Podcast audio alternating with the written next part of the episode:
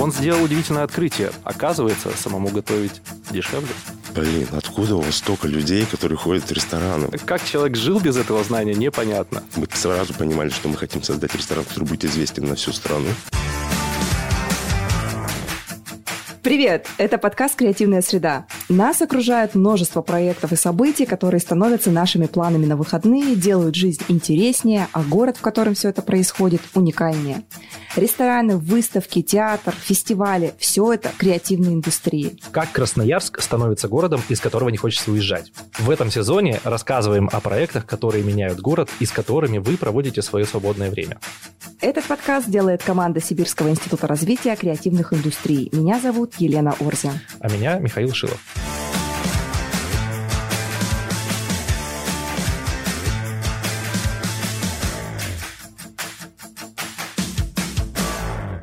Ну что, друзья, э, это становится традицией нашей уже в этом подкасте говорить в адрес Красноярска приятные и громкие слова. Комплементарные. Комплементарные. Мы говорим о том, что у нас гастрономическая столица Сибири, а может быть и даже России, потому что гастротуры в Красноярск появились уже несколько лет назад и э, активно развиваются, пользуются спросом всегда приятно, когда приезжают гости и очень хорошо отзываются и о том, что можно поесть, о том, как можно поесть, о том, как это все преподносится и подается и так далее. Особенно приятно, когда это гости из других сибирских городов. Тут такая вечно вот это вот э, соревновательный момент, типа мы все-таки лучшие. Вот. Да, но вот я еще знаю, что ты любишь готовить сам, и у меня, конечно, вопрос, а что ты предпочтешь? приготовить дома или все-таки сходить в какой-то ресторан? Зависит от настроения. В большинстве случаев, наверное, сам приготовить, потому что больше выбор что можно э, сделать. Но если хочется чего-то э, особого интересного или просто сидеть, и чтобы тебе было хорошо, тогда, конечно, лучше куда-то сходить. Какое-то время назад я наткнулся на статью в одном из э, медиа. Заголовок был такой. Борис провел эксперимент. На неделю отказался от доставки еды и стал готовить самостоятельно. Вот что из этого вышло. Ужасно снобский заголовок, содержание оказалось не лучше. Там э, оказалось, что человек вообще э, заваривал какие-то кружки маги себе на завтрак. Ну, так, так-то он объяснял, что он готовит сам. Но он сделал удивительное открытие. Оказывается, самому готовить дешевле. ужасно. Как, как человек жил без этого знания, непонятно. Глубокомысленно, да. Лена, как у тебя заготовка дела? Расскажи, пожалуйста. Я, в отличие от тебя, не готовлю вовсе. И э, для меня история жизни в Красноярске, который является гастрономической столицей Сибири, как раз-таки очень приятная. Используешь ее по назначению? Да, я использую по назначению. Мне так посчастливилось, что в доме, где я живу, находится аж три точки общепита. Я живу в э, доме, где Майк и Молли, самый-самый первый открылся. И это очень забавно, потому что мы с друзьями называем Майк и Молли моей кухней. Ну, так сложилось традиционно, что когда ко мне приходят гости, Миша, я их не готовлю, свои, э, не радую, Гостей, точнее, да-да-да, своей стряпней, а э, отправляю их в Майк и Молли и отправляюсь туда вместе с ними. Э, вот такая история, поэтому доставки, кафе, рестораны — это моя э, большая любовь. Класс. А сегодня у нас в гостях человек, который делает, собственно, из Красноярска гастрономическую столицу. Один из таких людей. Дмитрий Журкин, сооснователь и креативный директор ресторанной группы Bollywood Family. Дмитрий Журкин вместе с командой открыл гастрономическую достопримечательность Красноярска – ресторан сибирской кухни «Тунгуска». Переосмыслил и возродил легендарный ресторан «Садко» в историческом месте города, а также создал один из главных гастрофестивалей России. Дима, привет. Добрый день. Так э, повелось, что мы нашим гостям выдумываем всякие интересные титулы. И вот мы подумали, что тебя можно назвать, наверное, а, гастрономическим продюсером. Ну, так и есть на самом деле. Классно, мне нравится, что наши гости все Да, такие, они такие, да, мы, это, это про меня, спасибо. Тут может быть несколько слоев даже, в которых можно рассмотреть как продюсирование. Первое – это создание гастрономических проектов, да, то есть ты берешь идею создаешь с нуля и создаешь большой а, коммерческий, успешный а, гастрономический проект. Это первая история. Вторая история – это продюсирование а, личностей. Это шефы, сомелье, ну, вот, в первую очередь шефы, которые становятся просто из хороших профессионалов, а в реальных звезд гастрономии там, всероссийского масштаба. С Николаем Бобровым мы работаем уже на международном уровне. И это тоже про, это чистой воды продюсирование. Это на самом деле очень интересно, потому что этот тренд рассказывать о своих сотрудниках э, в ресторанах, он появился, ну, не то чтобы прям сразу. Почему, на, да, он вообще На самом деле он появился сразу с того момента, который вот у нас в России его называют э, Великая гастрономическая революция. Началось это где-то в районе 2010-2012 угу. года. И вот с этого момента вот развитие гастрономической ресторанной отрасли подразумевает э, ряд вещей, да, среди которых есть и продюсирование шефов, создание из них звезд. Нужно вернуться вообще в далекое прошлое. То есть у нас развивалась наша Российская империя там, веками, да, в, чес, в тесном взаимодействии с мировым контекстом, с мировой гастрономической повесткой в конкретном гастрономическом мире очень естественно переплетаясь прежде всего с французской кухней. Вот, очень много шефов, мастеров да, из Франции работали в России, в Российской империи. Российская империя возила своих сотрудников, да, чтобы там обучаться. И этот процесс был закономерный, и российская а, гастрономия того времени, она была такой выдающейся. В 1917 году произошла Великая Октябрьская революция, мы все стали другой страной, Советским Союзом. И в Советском Союзе эта история прекратилась. Все уравнялось в советский общепит, очень такой средний, доступный практически для всех, но он а, был без развития вообще. То есть мы на 70 лет выпали вообще из контекста мирового а, развития гастрономического. И по большому счету эта история закончилась только в начале 90-х годов. В 90-х годах появляется, естественно, какой-то новые, новые там, нарративы гастрономические, новые заведения – но по-настоящему вот как бы всплеском, в, взрывом обычно называют вот этот период 2010 года, когда появляются несколько выдающихся компаний, людей, шефов, которые начинаются современную гастрономическую отрасль, ту, ту, которую мы сегодня наблюдаем. Это Иван Шишкин, это Иван uh, White Rabbit Family, Владимир Мухин, Борис Зарьков. Они все появляются в это время. Их появляется так много, да, разноплановых, ярких, что и вот этот э, феномен называют таким... Ну, да, новой страницей, uh-huh, да. Uh-huh. А про э, гастрономическую революцию, вот мы поговорили как бы по, про фоновую такую историю российскую, да, но в Красноярске по ощущениям это примерно в то же время началось. Да, в то же время, потому что вот вы сегодня упомянули э, прекрасное заведение Майки Молли, а наше заведение первое, бар Булгаков, это все заведения появляются в 2012 году. А, и это примерно тот же саунд. И это как бы люди, да, там компании, которые на сегодняшний день создают вот гастрономическое лицо Красноярска и гастрономическую историю Красноярска. Более того, я могу сказать, что на сегодняшний день мы являемся трендсеттерами. А, мы задаем тренды, которые подсматривают э, наши коллеги из других городов, в том числе из Москвы, перенимая это у нас. Да, но вот это интересно, и хочется понять, а какие предпосылки для этого были? Э, вот и, и как вдруг мы стали этими трендсеттерами? У меня такая есть не очень стройная теория на, на Мы любим счет. тут да, разные да, да. теории.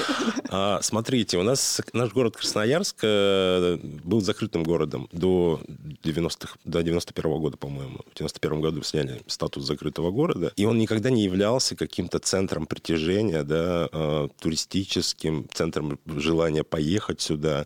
То есть какой-то город где-то там в Сибири промышленный, про который никто ничего толком не знает, постоянно путают с Краснодаром, да. И вот здесь появляется, э, зарождается гастрономическая жизнь, э, и вот в том контексте, в котором мы начали работать, мы всегда исходили от, э, из того, что мы работаем для жителей города Красноярска. Наша главная задача составляет для того, чтобы привести к себе этого жителя, влюбить в себя, и мы мотивировать ходить чаще и чаще благодаря своим программам лояльности, всяким акциям, вот этим вещам. И в этом направлении, в том же самом контексте работают практически все. Ну, то есть сразу несколько групп.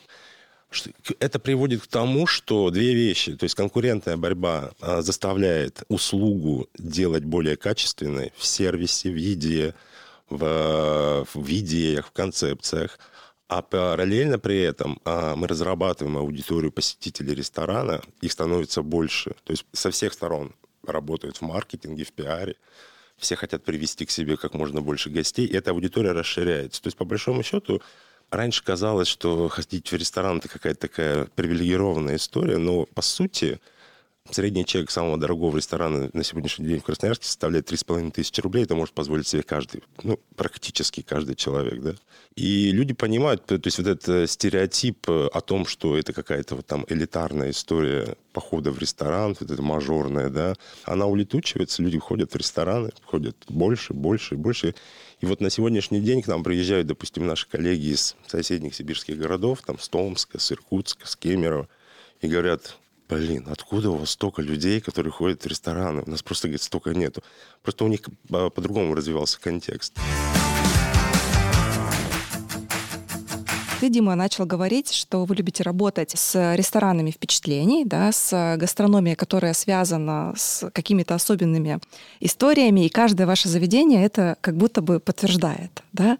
Ну, сейчас хочется про них просто чуть-чуть подробнее поговорить. Всегда сильная концепция присутствует, безусловно. Если мы говорим про Тунгуску, народы Сибири, аутентичная кухня, и все с этим связано, от интерьера до музыки и до тех ингредиентов, которые тебе, из которых тебе блюдо готовят. Да?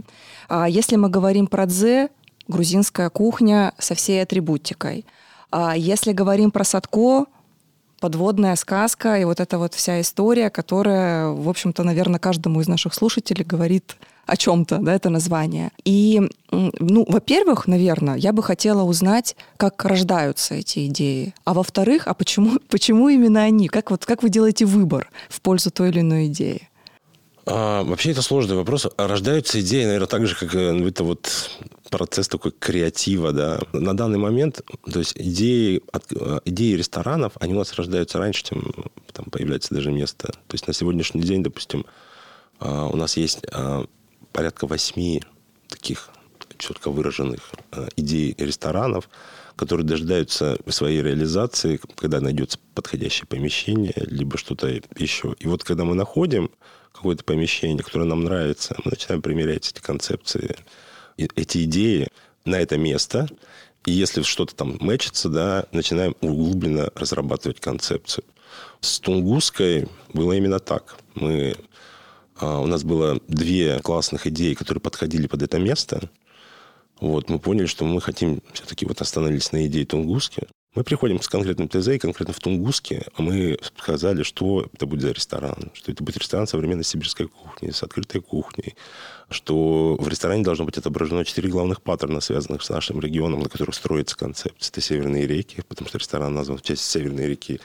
И вообще у нас главное смыслообразующее да, архетип нашего региона, Енисейской Сибири, это река Енисей. Это рыбный промысел, потому что основные локальные продукты связаны как раз с Енисеем.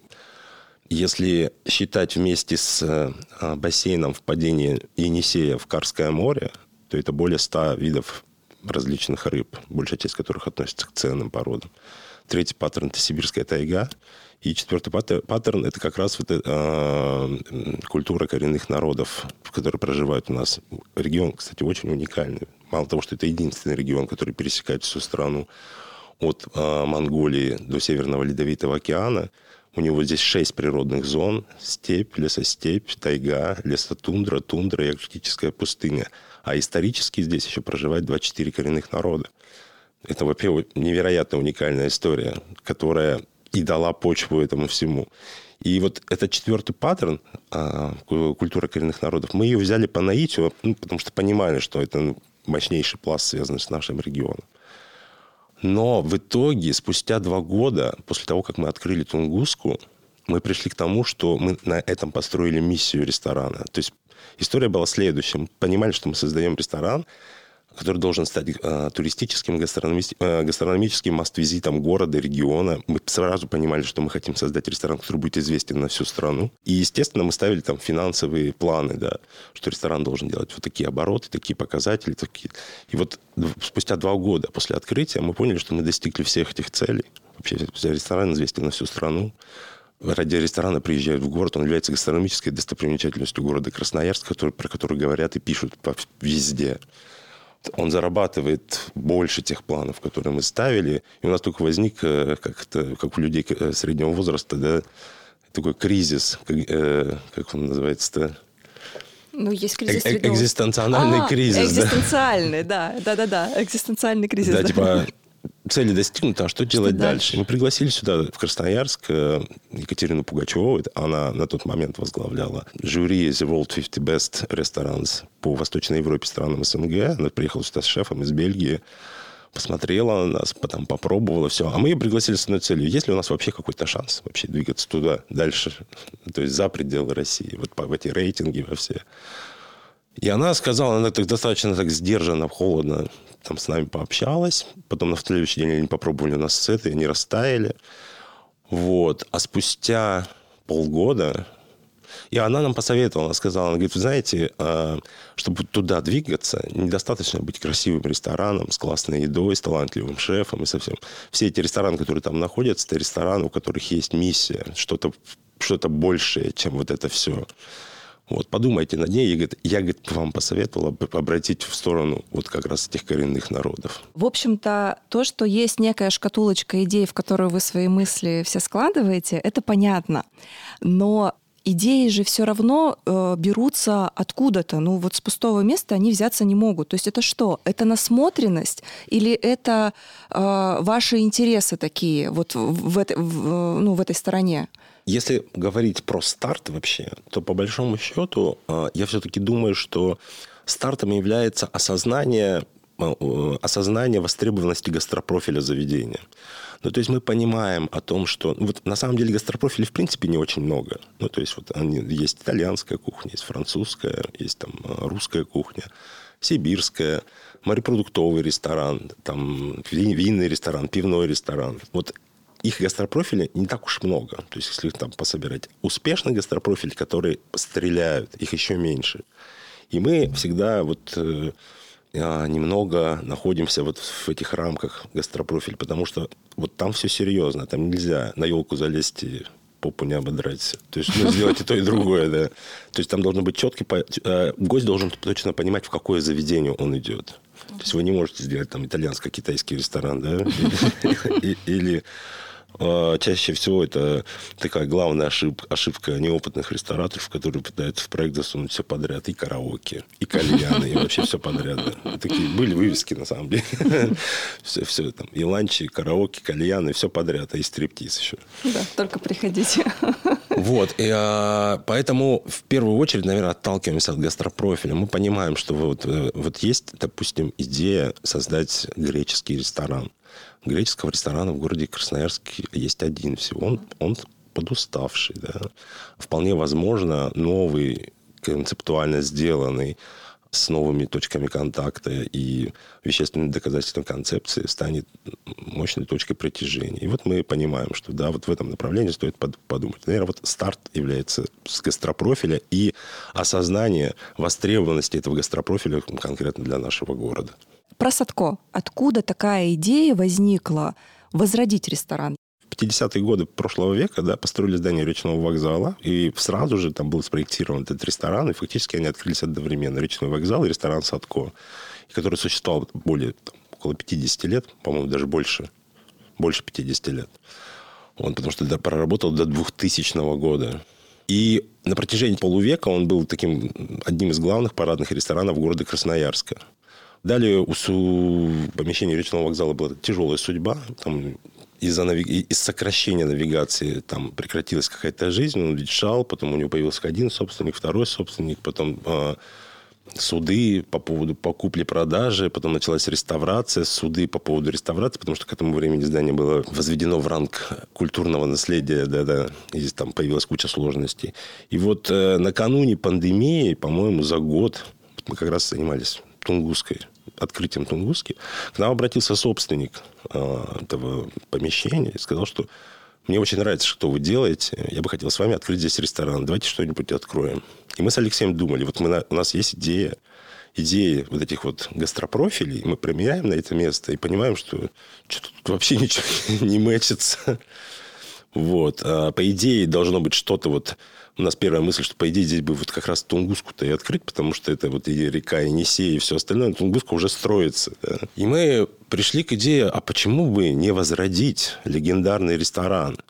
Вот это же классная история. Она связана с какими-то такими историческими паттернами внутри каждого жителя города Красноярска, вот возрастного. Да даже не возрастного.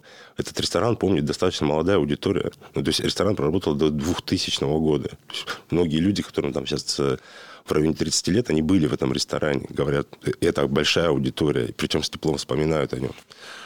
И мы подумали, что вот э, круто было бы возродить, но понятно, что возрождать, э, ну, как бы, как идею, да, вот этот вот некогда парадный ресторан, но по сути это ресторан был, ну вот все рестораны советской эпохи, они были вот как раз такие странные, они без четко выраженного гастропрофиля, где название, внутреннее убранство и еда, они вообще никак не связаны друг с другом. Это вот просто отдельно. Все, все по отдельности. Мы, естественно, не могли работать в таком направлении. Мы начали, если это будет ресторан называться Садко, и иметь исторические корни вот с тем самым рестораном, мы начали углубляться в сказку Садко, а что, чтобы там найти, чтобы построить эту концепцию. И вот она родилась, эта концепция о дуализме миров, подводном земном царстве, о сказке, о купце-мореплавателе, который благодаря которому как раз сформировался гастропрофиль, да, связанный с морем, связанный с фьюжн меню из разных стран, да, как некая такая собрание, коллекция вот этих вот традиций гастрономических, потому что купцы были такими главными акторами соединения как раз культур гастрономических традиций. Самая, самая знаменитая история, которую я очень часто люблю приводить в пример, это история э, венецианского купца Марко Поло, который из Китая привез лапшу, которая стала национальной спагетти э, в Италии. В Италии не было спагетти до Марко Поло. Вот, и это такой самый яркий пример да, вот этого э, действий купцов, которые соединили культуры, и которые, благодаря появился гастрономический фьюжн да, в Италии. И таких вещей очень много в нас в Сибири. Они есть. Наши Сибирь, сибирские пельмени, они корня, корнями идут тоже с Китая. Да-да-да, в общем-то, не из Сибири. Это удивительно трогательно, когда пусть это не тот же самый ресторан, но когда на базе того, что было, через какие-то улучшения, но сохраняя вот это пространство, вот это культовое место, создается что-то новое. Мне кажется, это правда очень здорово. Ты упомянул пандемию уже, вот давай немножко туда вернемся. А Тунгуска, про которую так много сегодня уже было сказано, она открылась за два месяца до, буквально ровно за два месяца до того, как все закрыли. Тут два вопроса. Первое, как э, удалось, э, во-первых, сделать так, что проект э, выжил, остался на плаву, состоялся и стал визитной карточкой города, одной из визитных карточек города. И второй вопрос, что происходило у вас в команде вот в эти там несколько месяцев, когда все сидели дома?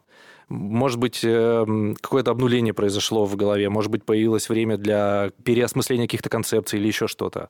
Потому что, по моим ощущениям, как раз после того, как все открылось, там, конец 2020-2021 года, очень сильный рывок произошел э, гастрономической индустрии. Я вообще считаю, что пандемия это вообще самый страшный э, кризис э, для ресторанной индустрии, который вообще вот я лично знаю. То есть ни один экономический кризис не был настолько ужасным и страшным, как ресторан, когда нас вот конкретно в Красноярске выключили просто на 6 месяцев. На 6 месяцев люди потеряли работу, рестораны не функционировали, и это было, ну, это было жестко, страшно, и ну, такое, казалось, что все, мир рухнул. вот. А что у нас происходило? А, мы, на самом деле, изначально понимали, что история с пандемией будет не быстрая, несмотря на то, что, мы, если вы помните, как там события развивались, там у нас выступил наш президент, сказал о том, что мы все переходим, уходим на каникулы, и назвал срок, по-моему, две недели или три недели. Мы понимали, что, скорее всего, будет а, карантин и локдаун месяца на два, и мы были готовы к этому. Но когда мы поняли, что дальше это продолжается дальше, все ресурсы наши закончились. Ну, как бы, да, у нас был такой прям серьезный кризис. Ну, переосмысление, мы подстроились. В это время, слава богу, включилась какая-то поддержка государства, потому что она, она включилась как раз на третий месяц локдауна.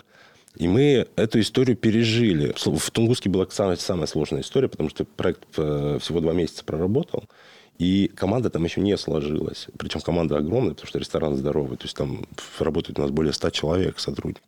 И мы там потеряли самое большое количество людей. То есть 70% сотрудников просто ушли из ресторана. И когда мы открылись, а в это время, когда шла пандемия, Тунгуска получала премии международные за интерьер. То есть, и это было такой новостью. То есть ресторан закрытый, про него пишут везде, включая наши телеграм-каналы. Тунгуска заняла, вошла в 8 лучших интерьеров Европы, в шорт-лист там, э, ресторан Бар Дизайн Эверс. Это, это было каждый месяц какие-то вот такие вещи. И к тому моменту, когда мы открылись, нас просто разрывать начали. Ну, то есть там просто выстраивалась очередь, а у нас народу не хватает. Ну, просто там люди... Ну, это, это был ужас тихий. Но на самом деле вот история с пандемией, она, несмотря на то, что это страшный кризис, она нас лично, для меня, для нас лично, она нас вывела на абсолютно новый уровень. Я вот могу сказать, что ресторанная группа Berrywood Family, которая была до пандемии, и та, которая стала после пандемии, это две ресторанные группы разные абсолютно. Сегодня к нам уже приезжают учиться процессам, как мы отстроили как мы достигли таких показателей, как, как мы так работаем. И это ну, крутая история. А можно, да, чуть поподробнее тогда про перестройку команды? Что там такого произошло, что удалось оптимизировать? Там было многие направления. Вот на данный момент мы сейчас подступили к следующей истории. Это вот HR направление, которое у нас полностью сейчас ведется. Очень мощное обучение на протяжении двух лет. Э, нашу управляющую компанию перестроили. У нас появился операционный директор, да, который э, возглавил все операционные процессы. У нас э, наш отдел маркетинга преобразовался в креативный отдел, и появились вот а, были такие, знаете, как узкопрофильные специалисты, там, диджитал-маркетолог, СММщики, там, пиарщик и так далее. И мы понимали, что компания растет, они как бы специалисты в своем направлении, но они при этом вообще ничего не знают про ресторан. Ну, то есть они вот... Пиарщик работает вот в контексте своего пиара, и он вообще не знает, что там происходит в ресторане, еще дополнительное направление. Digital-маркетолог, вот он занимается там digital ом, в компьютере сидит, я это, э, я это привожу на лекции в, э, о, развитии своей креативной команды. Это, это мне напомнило такую притчу о слоне и слепых мудрецах. Знаете, да, ее? Да, да, да. Когда слепые Каждый мудрецы трогает. подходят к слону, да, кто-то берет за хобот, за за ногу, и они описывают, что это, типа, это дерево, это змея, это там веревка или что-то. Вроде что-то похоже, но никто не, а, не может, он не видит целого. Целого да. образа нет, да? И вот эта вот история была про наш отдел маркетинга, и мы вот это все с ноги снесли. У нас исчезли все э, узкопрофильные специалисты, вернее, мы, они исчезли, мы их переквалифицировали в бренд-менеджеров. То есть это бренд-менеджеры полного цикла, которые ведут проект полностью, всего, весь маркетинг, пиар, SMM, э, ивенты, вообще все, где контролирует один человек, и он в контакте с шефом а непонятно, что для них было сложно поначалу, потому что кто-то специалист в SMM, кто-то специалист. Но вот работая в команде, да, в таком в процессе нетворкинга, они очень быстро самообучились, да, и сегодня они такие универсальные солдаты, которые просто могут вообще все. Не могу сказать, что это прям идеальная схема, но она сто процентов вот лучше работает, чем работала раньше. Бюджет развития ключевой команды в прошлом году, вот в 2023 году у нас составил 18 миллионов рублей. Это серьезный очень бюджет, на самом деле. Ну, тоже такой продюсерский подход да? к команде. Да? То есть не просто по старинке работаем, а действительно смотрим, э, что, какие механизмы можно еще применить для того, чтобы получить наилучший результат. Хочется немножко еще, да, продолжить э, тему продюсерского подхода. Расскажи про так, такую историю, что в заведениях Bollywood Family нет, э, не наливают бесплатно воду. Это, мне кажется, довольно смелый такой шаг и э, нетипичный, потому что обычно, ну, ты, ты куда-то приходишь, тебе наливают воду. Это очень простая история, на самом деле. Коммерческая э, сущность ресторана, то есть его коммерческая деятельность заключается в продаже еды и напитков. Больше ничего не продают. Потребность человека, пришедшего в ресторан, она не безгранична. И есть а, такой золотой, золотой стандарт продажи. три плюс два, Три блюда, два напитка. Больше человек не может просто потребить. Когда вы разливаете воду бесплатно, вы просто сокращаете продажу. Ну, то есть вы сокращаете про, э, профиль деятельности, вариативности своих продаж. При этом а, бесплатная вода не воспринимается гостями как лояльностью. Они воспринимают ее как какую-то данность, да. Ну, типа, в смысле воды нет? они не воспринимают это как какой-то комплимент от заведения. Это просто вода.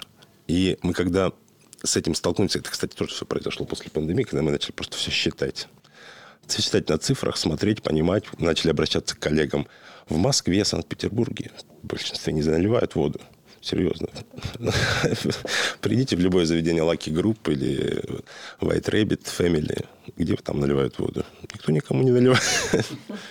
Три плюс два максимум, что мы, а, ну, то есть есть э, там более лучшие показатели, там 3, 3 2, там 2 и 4, но это вот наливая воду, вы просто, ну, просто сокращаете свой чек. А наша коммерческая деятельность, она направлена на продажу э, еды и напитков. Вот и все. Ну, то есть, мне вот там со мной там спорил один товарищ в интернете, типа, да, у меня на автомойке я даже у себя на автомойке бесплатную воду наливаю. Я говорю, слушай, ты у себя на автомойке начни сначала мыть бесплатно машину. Вот тогда мы с тобой поговорим. Потому что твоя коммерческая деятельность связана с мытьем машин, а не наливанием воды. А моя с наливанием воды. Э, тебе нужно внедрить э, бесплатную автомойку при ресторанах. И вы знаете, вот очень важный момент. Мы когда ввели эту, мы, мы были готовы к какому-то шквалу негатива, его не было вообще. Ну, просто не Никто не заметил, видимо, просто. Вообще, ну, то есть там, ну, напишут там один какой-то пост. Блин, мы там хотели в воду, а нам ее продали. Волю напиться водиться хотели.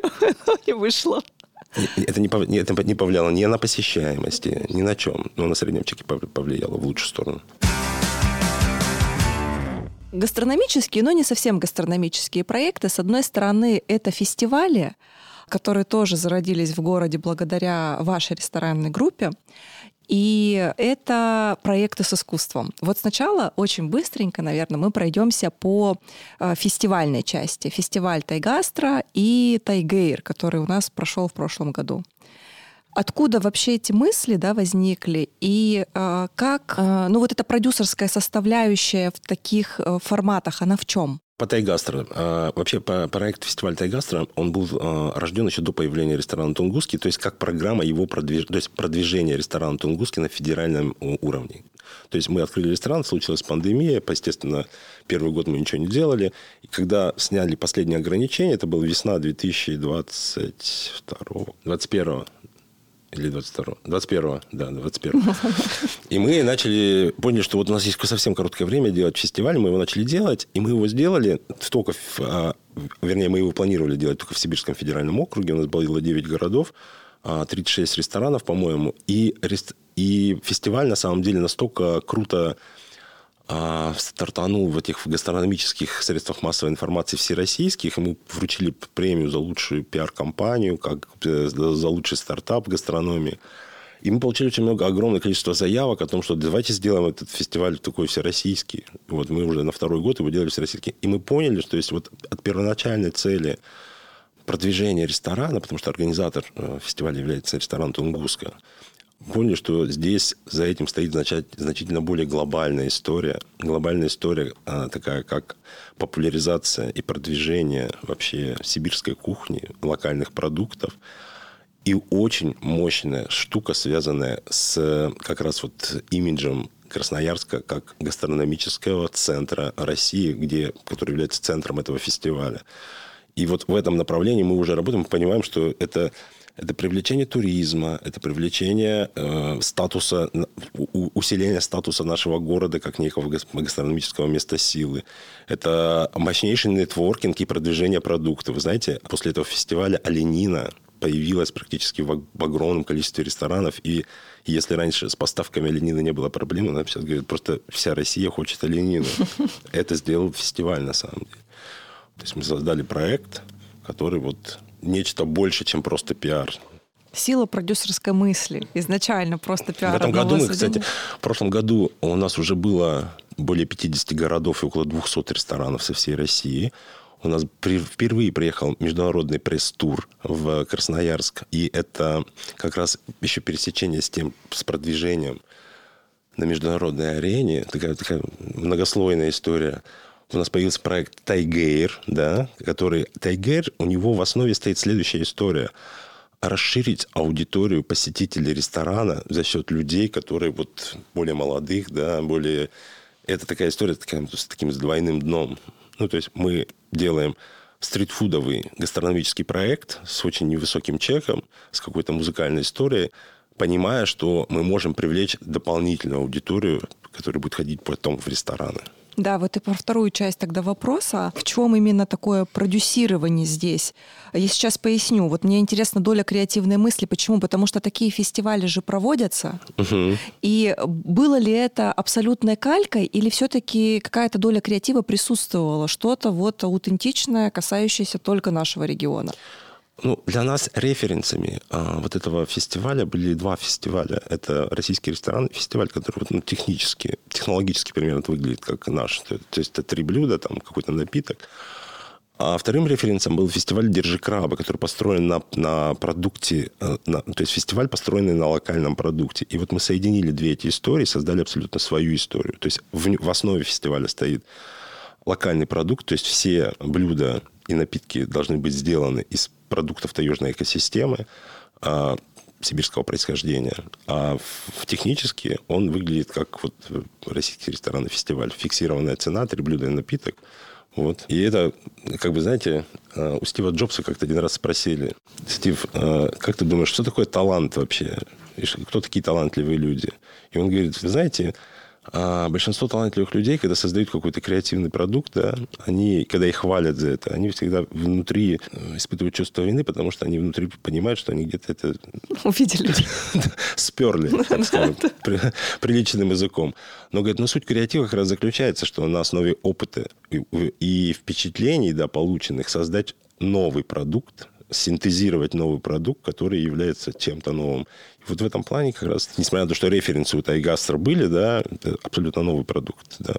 Планируется ли продолжение? Конечно, мы уже над ним работаем. У нас э, в этом году мы хотим сделать еще добавить образовательный кластер в, в рамках Тайгастра. Вполне возможно будет большое открытие помимо Красноярска еще в Москве. Будет точно еще один международный пресс-тур и приезды э, иностранных шефов. Ну, в общем, мы развиваем этот фестиваль. Супер. Про искусство? Так, ну вот эта тема, которая и меня тоже сильно очень интересует. Как появилось искусство? Вот во всем, что делает ресторанная группа Berry Wood Family. Почему вдруг именно искусство? Послушайте, эта история была всегда. Сколько вот мы существуем, она была всегда. Ну вот я уже говорил о том, что мы сами по себе креаторы. И мы всегда еще даже не работая в ресторанном бизнесе, мы всегда очень часто коллаборировались с различными креативными индустриями, то, что сейчас называют креативными индустриями, фэшн-дизайнерами, музыкантами, а, там, не знаю, видео, видеомейкерами различными. Это вот а, разные направления креативных индустрий, да, с которыми мы коннектились уже еще находясь в клубной истории. Когда мы перешли работать в ресторанный бизнес, это продолжилось. И у нас появились как раз... Мы увидели, что можно привлекать художников современного искусства. У нас очень много проектов на протяжении наших 12-летней истории, где мы делаем что-то с современными художниками, театральными режиссерами. Это, это продолжалось постоянно. И эта история, она всегда была такая, знаете, на, на, на уровне такой вин-вин, да, ты ты, ты, ты делаешь какой-то прикольный продукт либо проект вот с художником, да, он получает там какой-то поблизости гонорар и все остальное, ты получаешь интересную, классную историю, и вот на этом все заканчивается. И мы в прошлом году осознали, что мы, во-первых, созрели и в экономическом плане, и в концептуальном, чтобы сделать нечто большее, просто вин-вин, а сделать прям такую мощную стратегическую историю, целью которой является вот самое главное, цель э, – это сделать Красноярск – таким же центром современного искусства, как это получилось сделать с гастрономией. Как дополнительная точка притяжения к городу. Вот цель амбициозна вот такая, да. И мы поняли, что вот для этого нужно сделать какие-то проекты, которые как раз ну, будут подтверждать этот статус. Мы создали эту премию, да, которая в этом году была единственная независимая премия вообще в стране. Из-за этого развернулось все сообщество современного искусства в Красноярске. Думают, нифига себе, частная коммерческая премия – Такого, говорит, на, сегодняшний день в России не существует. И она есть в Красноярске.